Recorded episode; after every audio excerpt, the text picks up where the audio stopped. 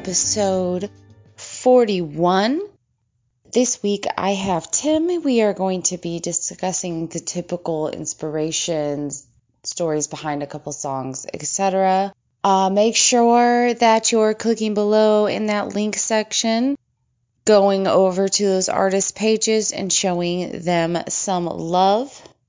I want to thank you as always for listening. I don't really have any updates at this point, so enjoy the show. Hello, listeners. I am here with Tim Janakis, who is running two YouTube shows and doing his own music, and he's a writer. Uh, why don't you tell them a little bit about some of the sh- YouTube shows you're doing right now? Well, the one I'm doing mainly is Live from Normal Heights. Yeah, we had it broken into two different shows, but now it's all just one show. I just I put it PG or not PG, if depending on whether we become 420 friendly on the show or not. Oh, I gotcha. But yeah. we we used to break it into like we broke it into where it was in a cafe and one was on a bed, but I changed that just to where it's all on the bed now. Okay. Yeah, the the cafe and, one had some great like uh spoken word and stuff. That was awesome. Yeah. And we're right now. We're trying to get we're trying to get as many people that are doing things in San Diego. So I'm trying to interview as many people as possible, and people coming to San Diego that might be doing performances here or doing lectures here or whatever. I want to get them on the show. So um, that show also it's really interesting. I watched I watched a, a few of them and then I just flipped through some more there seems to be like an array of art and topical conversation. It's not just music. Like you've had uh, one one lady was talking about she did um, paint pour art, which was really cool. You had a poet. You had somebody talking um, just sort of about what's going on. You just sort of so you really just try to keep it in the creative realm. Yeah, I've I've I've tried to get all kinds of people on. I even invited the two people running for Congress last time who before one person won I invited them both and they said they were going to come but they never came on. I'm trying to get uh, Tim Pyles on who does the local artist spotlight on uh, 91X. He said he's going to come on soon. I'm just trying to get anyone who's doing anything productive in San Diego to come on so it's not like any one subject. So you seem like a supportive of all of all art. Why is that so important to you? I actually was before I became a singer songwriter, I was I was painting and, and drawing and just doing art and I wanted to learn how to become a singer songwriter. And then I got to one point in my life where I was doing art every day and I was practicing the trumpet and then the saxophone and the piano and the guitar every day. And I had no social life because I would just practice every day hours. I chose at the time whether I was going to do music or whether I was going to do art, painting, and stuff like that. And I I had a breakdown and I destroyed all my artwork. Oh no. I, yeah, I had tons and tons of stuff I had been collecting for a long time that I created and then I just I destroyed it all cuz I I was pushing myself too much to do everything and and it, it, was killing all of it because I couldn't really focus on one thing. So I just after I destroyed it all I'm just I went straight to just doing music and I never went back to doing art. But maybe someday I'll do art in the in the future. I feel art and and and music is a way that you can touch people in, that you can't in any other way. So it's my music is about influencing people to go beyond their limitations that are not really limitations, but fixed points of view that other people have about what is possible, what isn't possible. And I don't think anything is limited in this in this infinite world we live in. There's infinite possibility in this world that we can explore, and I, I try to address that in my music. Yeah, I did. I heard I heard quite a bit in that in your music. So was that just like your your aha moment? You're like, this is what I'm doing. This is what I'm picking. This is what I'm focusing on. Um, do you regret that decision, or do you feel like? I wish I had my old artwork some somewhere, but back then we didn't have any computers where you can take pictures and stuff. And right. I, I should have took it on those old Polaroid cameras or whatever. It would have been nice, but you know they're reselling those. They're like yeah. Again, now I'm like, really? yeah, there's a lady at the beach who takes everyone's picture and she gives them a little Polaroid, and I got one. Oh. She goes all over and does it. I forget her name, but I was gonna get her on the show soon. Oh yeah, you have to. That'd be great. The the old Polaroids just were so cool because you can instantly see it printed out there, Yeah. or you have to wait for it. The coolest thing is waiting for it, and you see it. It's kinda slowly. coming into view, and You have to shake it a little bit. So, what are your musical inspirations? I was raised by a mother who was absolutely obsessed with David Bowie, Okay. and I like your mother. and she actually she spent the night with him at a hotel in 74 or 75 in 74 i think it was mm. and she had chased him ch- to his hotel room after the concert and she ended up getting in the hotel room listening to music and everyone slowly left the hotel room and, and she was left with david bowie and ended up spending the night with him and woke up on on uh, valentine's day and she she still thinks to this day the song he wrote valentine's day was written about her but i i don't know Only David knows. That's right. But yeah, I I loved David Bowie, but I during junior high school time I started listening to Tears for Fears. Hmm. It became an obsession with me their music and I remember after they released their first album and I was waiting for another album and it it seemed like forever until they released their second album and they released one song that they they didn't release anywhere it just somehow got on on the radio station up in LA and it was in between their first two albums and i was just it was such a, a feeling like oh my god i got something i've been longing for for so long to hear their voice again. And i've always felt that way about music. I'll occasionally find an artist that i just i'll turn on their music and i'll listen to their whole new album and i just love it. Like 1972 by uh, josh rouse was such a great album. And that was sometime in the turn of the millennium. I forget when it was. But it was just like I was so depressed, and then I found the album and I just listened to the whole album like 20 times and just God, I needed that so bad. Music just does that to you. It just you'll find something that just makes you feel so appreciative appreciative to be alive, and that's what I feel like. I hope my music does to someone, and I've already had a lot of people write me that did do that. So, but I want to do that on a grand scale eventually in the future. So, how long have you been writing? I know you told me, you know, you destroyed your art and all that, but when was that? That was in the 80s. Oh, So okay. I just I decided at age 10 I was going to be a singer songwriter, but then by almost age 25 I set a date to kill myself because I hadn't written a song yet. oh, and that's so Charlie, sad. That's so sad. Like, no. because it was 15 years, I knew I was going to be a great singer songwriter, but I couldn't figure out how to finish a song. I would write little parts of songs, and I just it was so depressing because I had taken so many music classes in, Yeah. in That's a common thread. music theory and in guitar, piano, saxophone, music ensembles. I every type of music thing I can do, I learned, and I learned from a young age. I just started studying on my own. I used to go to the library and just get music books and just study like the theory of music and the compositions and how they're created. But I, for some reason, I couldn't break through my writer's block for 15 years. And then shortly before the time I chose to kill myself, I fell asleep driving home from LA and I flipped my car Oh my and my god. hand went out oh, the window. Yeah, my hand went out the window and I almost lost my hand and it had third degree concrete burns all over it.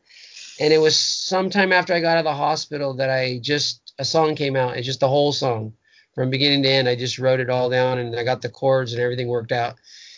And so I didn't kill myself. But I'll go through times where I, I'm not writing as much as I think I should, and then just songs will pour out of me and then it will stop for a while. And so now I don't really push myself anymore because I've written over 100 songs and I know when the song's ready to come, it'll come through me if I'm the one it, it chooses to come through because I feel like I'm kind of channeling my music. I don't think it's something you can rush. I've learned that the hard way. Like I'll get a whole idea for a song, I'll sit down to write it, and I get a verse and a half in, and it's like the rest of it just left me. And and the more you force it, the less it'll happen. Yeah, I've, I've frustrating. songs that I wrote 10 years or 12 years ago and I finally found them and finished them up recently. So, yeah. Now, do you find songwriting therapeutic? Yeah, if I didn't write songs, I think I would be in a mental institution probably. Well, it sounds like it was very important to you, or what you wouldn't have been like. Well, I just I seem to can't do it, so what's the point? Which is a horrible I- I- decision. I felt like I that's what I came to this planet to do because I was so touched by songwriters. Who's your favorite songwriter other than David Bowie? Lately, I've been I've been turned on to Morrissey, which I oh. I heard his stuff in Smiths and and when he went solo for a while, but I never really read the lyrics and listened to lyrics. And then I found this new radio station in in out of TJ called Willie FM, which is 105.7, and they played one of Morrissey's newest songs called "I Spent the Day in Bed," and it I was like, oh my god, I needed this song so bad. So I went online and I downloaded the last like seven or eight albums of Morrissey, and I can I can't believe I haven't heard any of those songs on the radio, and he's still writing incredible songs. So just lately Morrissey, but I I really like. I got into Sting for a long time when he left the Police. I really liked his early work, and I liked Seal for a long time. I haven't listened to much of his new stuff, but I really loved uh, Indigo Girls. The lyrics are just incredible. So good. Oh, lately, uh, Julian Lennon, John Lennon's son, he has about seven albums out now, and his newer, oh, I liked all of his albums, but his newer albums are so deep and they're so, he's surpassed his dad like completely. I mean, his his music is so incredible. And then lately, I've been turned on to Tim Christensen, who's from Holland. I have no idea who that is. And the crazy so, thing is, I was just searching uh, on some Russian site for people who used the first name Tim, and that's how I found him. And I downloaded like seven. I really like him. You're like, we're both cool. when I first went, when I first released an album, I released it as Timothy, and that was back in the in the 90s when Jewel was famous, Sting was famous, all the people were just using one one name like uh Sade. Oh right. And uh Yeah, but Sade is different. She can do whatever she wants still. She's fine. Yeah. so I, I, just released an album Timothy back then and then I and then when I went to Japan I got married, I released an album under my first wife's name because I I wrote a novel that the main character takes his wife's he said if I ever get married I'm going to take my wife's name because I can't know what my name is because all my mothers throughout time had to give up their name to patriarchy. So oh, I took my, I love I took that my wife. so much. Yeah, but it was a stupid idea because after I got divorced, I, I changed all my albums back to my real my birth name. but you know, but the thought behind it was so beautiful and progressive, and like yeah. I dig it. I'm sorry the marriage didn't work, man, but that was cool. Do you ever write with other people? I wrote twice with other people, and one time on my second album, which is the song's called Believed to be Linked to Al Qaeda, that song I had the melody, but I couldn't figure out the chords. So my friend that I was performing with, he came over and I just started singing to him, and right away he found the chords. It was absolutely perfect. And that's his name was Richie Gill. I used to perform with him in San Diego. He was from, I mean, in uh, Japan he was from New Zealand and he was an amazing jazz guitarist and any other style guitarist and he I can't play the song on guitar because it's all jazz chords and you have to have a huge hand and he had a huge hand. but it's one of the most complex songs, but it it got it got played on um, Pacifica Radio in New York, which is WBAI during the Democratic convention coverage when um, Hillary Clinton and uh, Obama were debating each other. So oh, it, got a, it got a pretty big uh, debut of my music wow. in, in, New York. Yeah, but I, I never heard anything from it. It's it was crazy because I figured thousands and thousands of people must have heard the song, and it was very. Oh, they were way too focused on that election. yeah. that was yeah nope. I mean, they were probably there were probably people like, oh, I've not heard that. That's cool. And then that was the end of the thought. Yeah. And then NPR played one of my songs, and I only got one email from that. Some lady bought my CD after that, but it's every time it plays on a radio. I I've had 91X play about seven of my, seven of my songs, and I'm always waiting for all my you know my phone to start ringing and all these producers and and get a record deal or something, but it never it hasn't happened yet. So I mean, we'll, yet yet is the op- operative word. And I don't think that's really how the music industry works anymore. I, know, I think I, I, think independent musicians doing what you're already doing are the way that the music industry is going to turn, and I think it's kind of beautiful, and hopefully it takes down the big beast because I feel like that yeah. keeps some musicians down. I mean, don't get me wrong, I'd love to be signed on a great big label too. That'd be so cool. Oh my God, like win a Grammy. Are you serious? That'd be great. But at the same time, that type of fame is not long lasting typically, Yeah. unless you like fucking Cher somebody. It's Yeah. independent music is where it's at, especially after this pandemic because those independent musicians, man, we kept pumping out the music. Before I move on, I want to touch base because not only are you, a, you know, a songwriter, a singer, um, you're trying to help other musicians and artists get out there. I mean, you're kind of doing everything. You're pretty busy, but you've all you're also an author. How many books have you written? I wrote my novel, Myth Shattering, Mm-hmm. and then I wrote a book of my thousand pages of writings at Soka University of America, and I published it in three volumes because it took me a while to edit it and publish it. And then I eventually put those three volumes along with my senior thesis in, in one large volume. So depending on how you count it, I wrote two books or four books or five books. I don't know. okay, because I saw a thing where it was like he wrote five books. I was like, hold on, that's kind of major. But you, but you actually published them and everything. Like they're out there. Yeah, and I and I was started to write two other books, but I haven't. I got a few chapters, and then I changed and started writing another book, and I got a few chapters, and I just haven't really. I plan on writing another book very soon, but it's I'm not going to push it. It's going to come out when it's going to come out. Just like lyrics, you can't push it. What are they?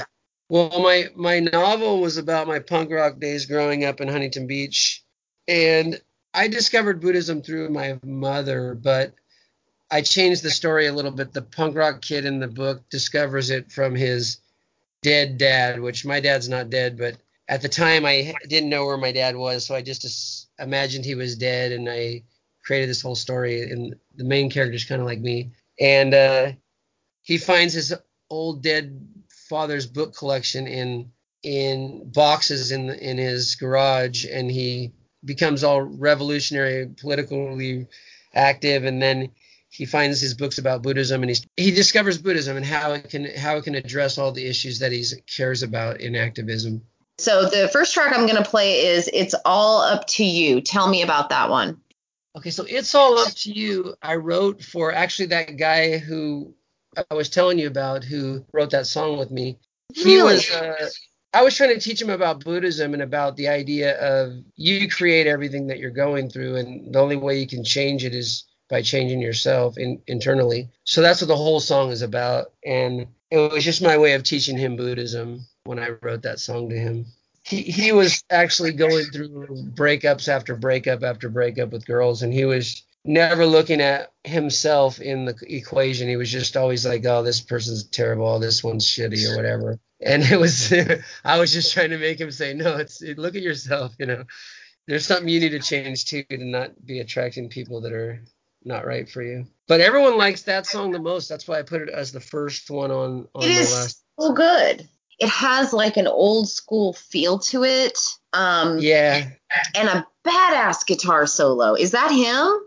Or no? no, that is else. actually UG, and Okay. he he was only 25 years old at that time, and he yeah he was really good. I wanted him to join a band with me, and we'd f- perform live, and he was so shy he never wanted to perform live. He wanted to only do recording in the studio.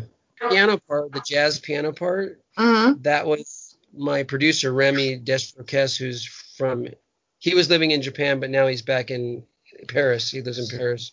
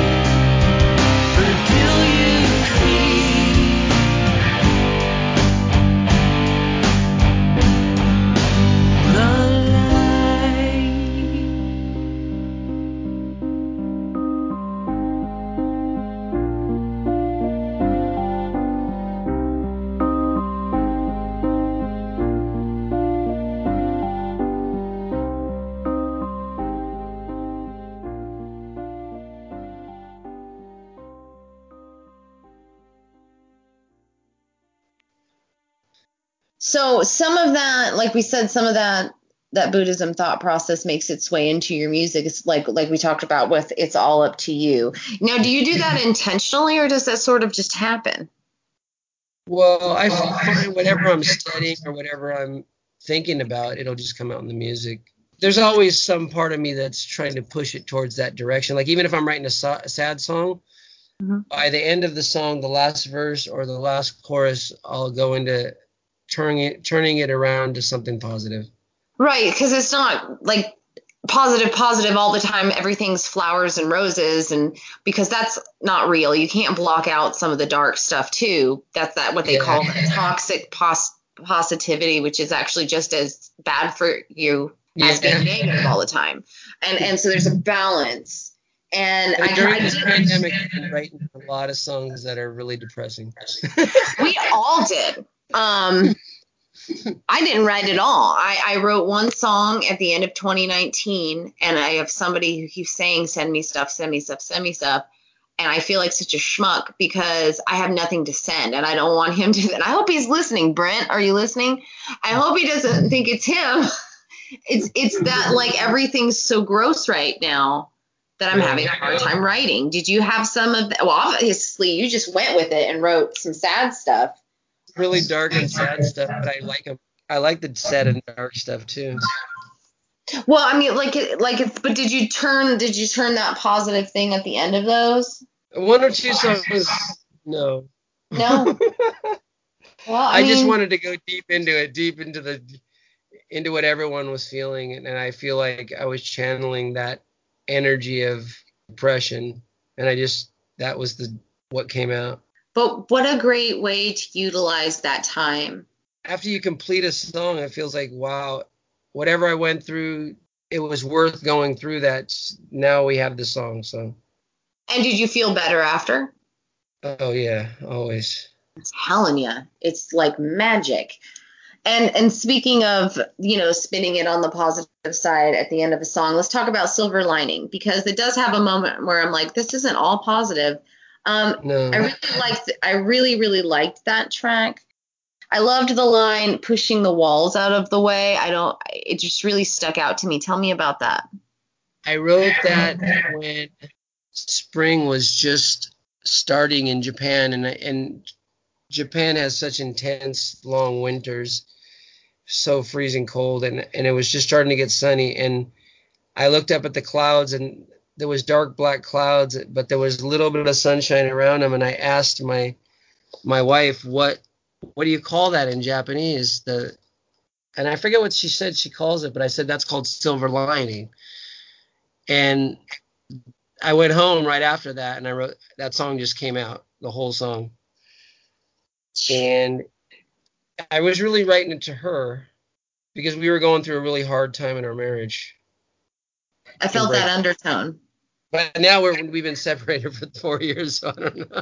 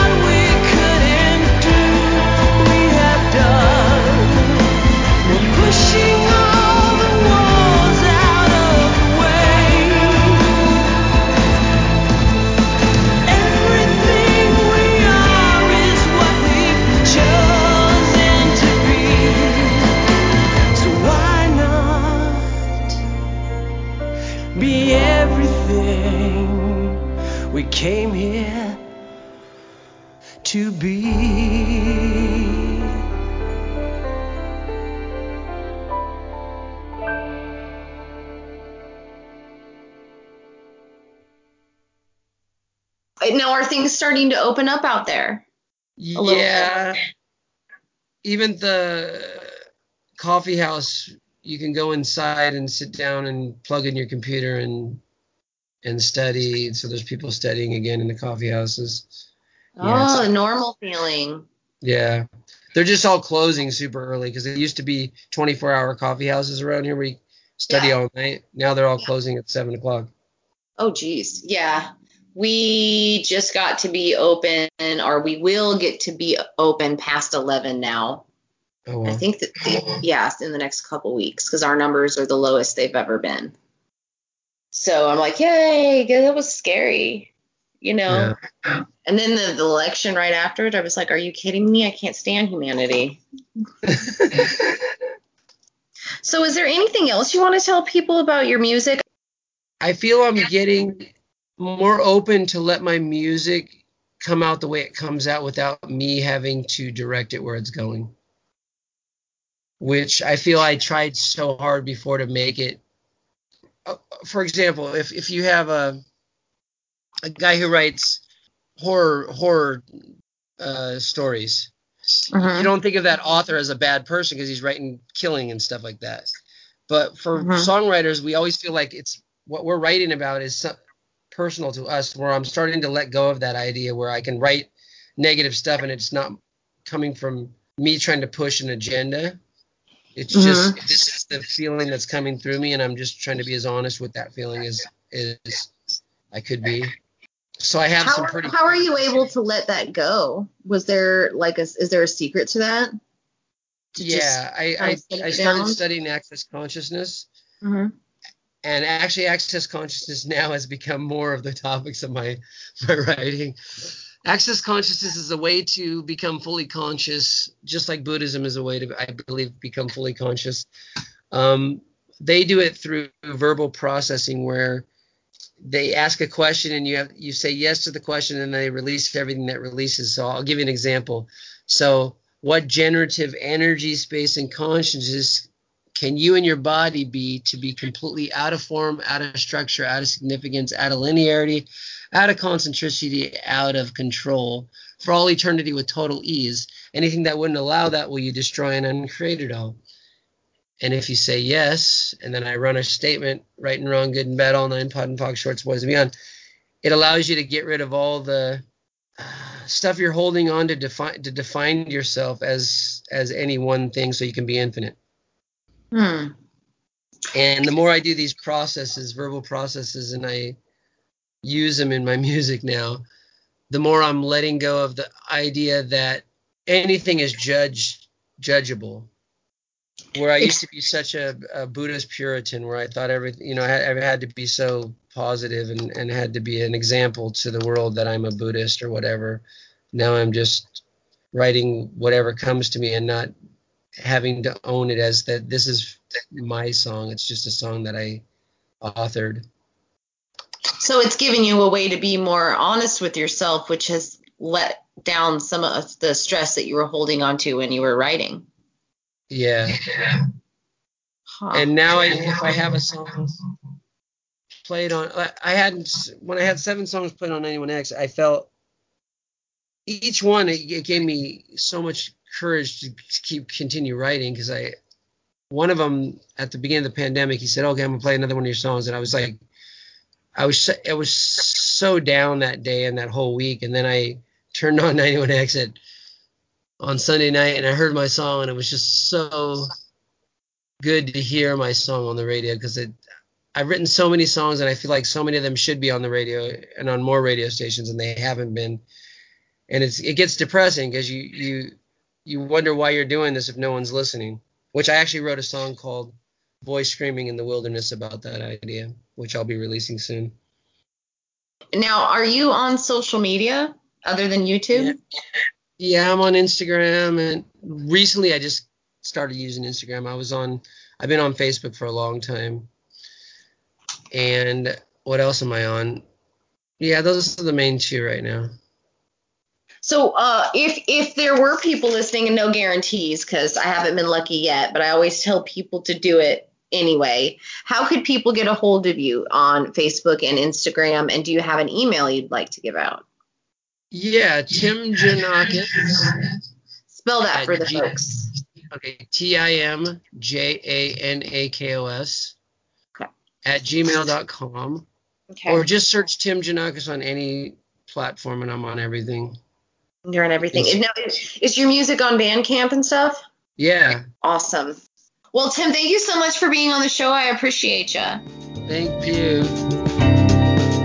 All right, thank you everybody for listening to episode 41. If you haven't already done so, please uh, go to Sound Pollution on my social media page and like, follow, subscribe, and share the show. I want to thank Tim again for being on an episode of Sound Pollution. Please visit his pages, find out what he's all about, and you guys be love and make some noise.